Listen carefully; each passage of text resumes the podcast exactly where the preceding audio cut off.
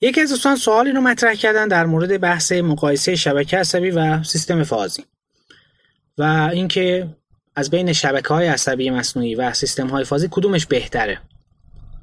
آیا میشه یکی از اینها رو همیشه انتخاب کرد به عنوان ابزار بهتر؟ این که خب طبیعتا مشخصه. نه اینطوری نیست که همیشه یکی از اینها بهتر از اون یکی باشه. ولی خب جایگزین پذیر هستن. مثلا جایی که شبکه عصبی استفاده کردید البته از نوع نظارت شده.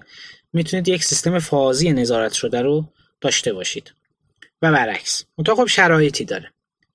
یه تفاوت ماهوی که اینها دارن و این برمیگرده به ذات سیستم های فازی. خاصیتی که در سیستم های فازی هست ولی در شبکه های عصبی نیست.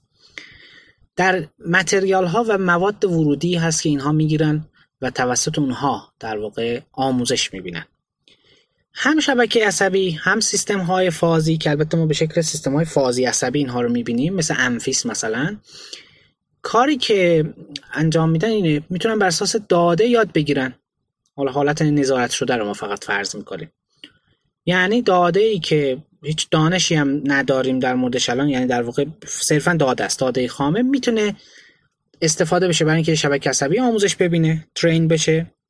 و همینطور می‌تونه استفاده بشه برای طراحی یک سیستم فازی و بهتر بگیم یک سیستم فازی عصبی.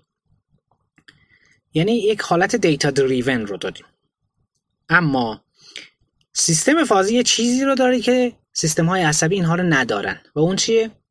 دانش انسانی. دانش انسانی به همین شکلی که هست می‌تونه توسط سیستم فازی استفاده بشه. چطور؟ خب ما می‌تونیم رول بنویسیم برای دانش انسانی رول معادل و بعد اینها رو ابتدا به ساکن تزریق کنیم داخل سیستم فازی. و این کار ما رو راحت تر می‌کنه. بعد حالا خواستیم اینو با دیتا سیقلش بدیم بهترش بکنیم. این چیزی که در شبکه های عصبی وجود نداره.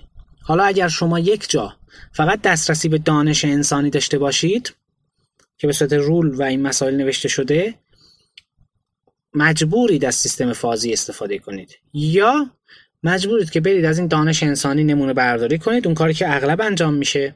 مثلا چند تا عکس رادیولوژی رو نشون میدن به پزشک متخصص و اون نظر میده. یا حالا در هر حوزه ای expert نظر میده و در واقع دانشی که تو ذهنش هست اونها رو با مثال هایی نشون میده و در واقع data generate میشه از دانش و دوباره اون تبدیل میشه به دانش. یه دانش رو ما اول تبدیل می‌کنیم به data. به داده دوباره از داده دانشی رو استخراج می‌کنیم. حالا معلوم نیست این دانش اولیه با این دانشی که بعدا بهش می‌رسیم یکی باشه یا نه. مشکلیه دیگه این. و بعد ما چند تا نمونه می‌تونیم داشته باشیم که همه جای اون دانش رو بتونه اصطلاحا نمایندگی بکنه.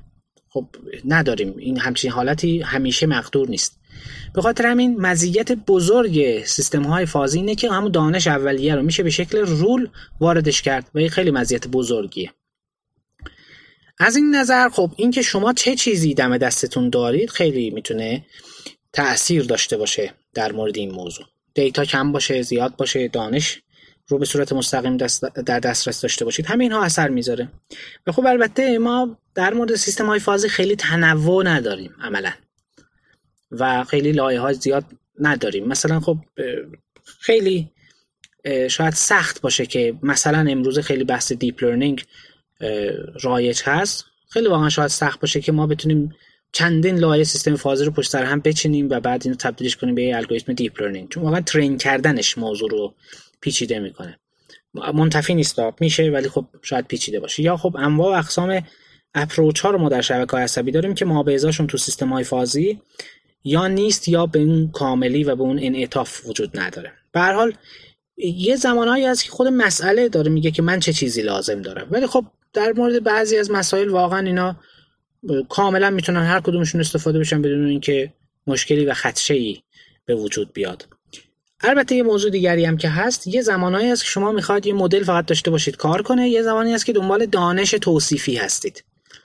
اگر این خروجی مد نظر شما هست اونجا دیگه شبکه عصبی به درد کار ما نمی‌خوره. چون یه مزیت دیگه شبکه سیستم های فازی این هست که خب دانش انسانی رو می‌تونه بگیره. خروجیش هم می‌تونه به شکل دانش انسانی توصیف بشه. این یه مزیتی یعنی نگاه کنه که چی از شما خواستن. ولی در حالت کلی اگر محدودیت نیست و منابع اینها فراهم هست به نظر می‌رسه که می‌تونید هر دو رو استفاده کنید. حالا استفاده میشه نهایتا یکی بهتر از اون یکی جواب میده. میشه بر اساس پرفورمنس اینها رو انتخاب کرد.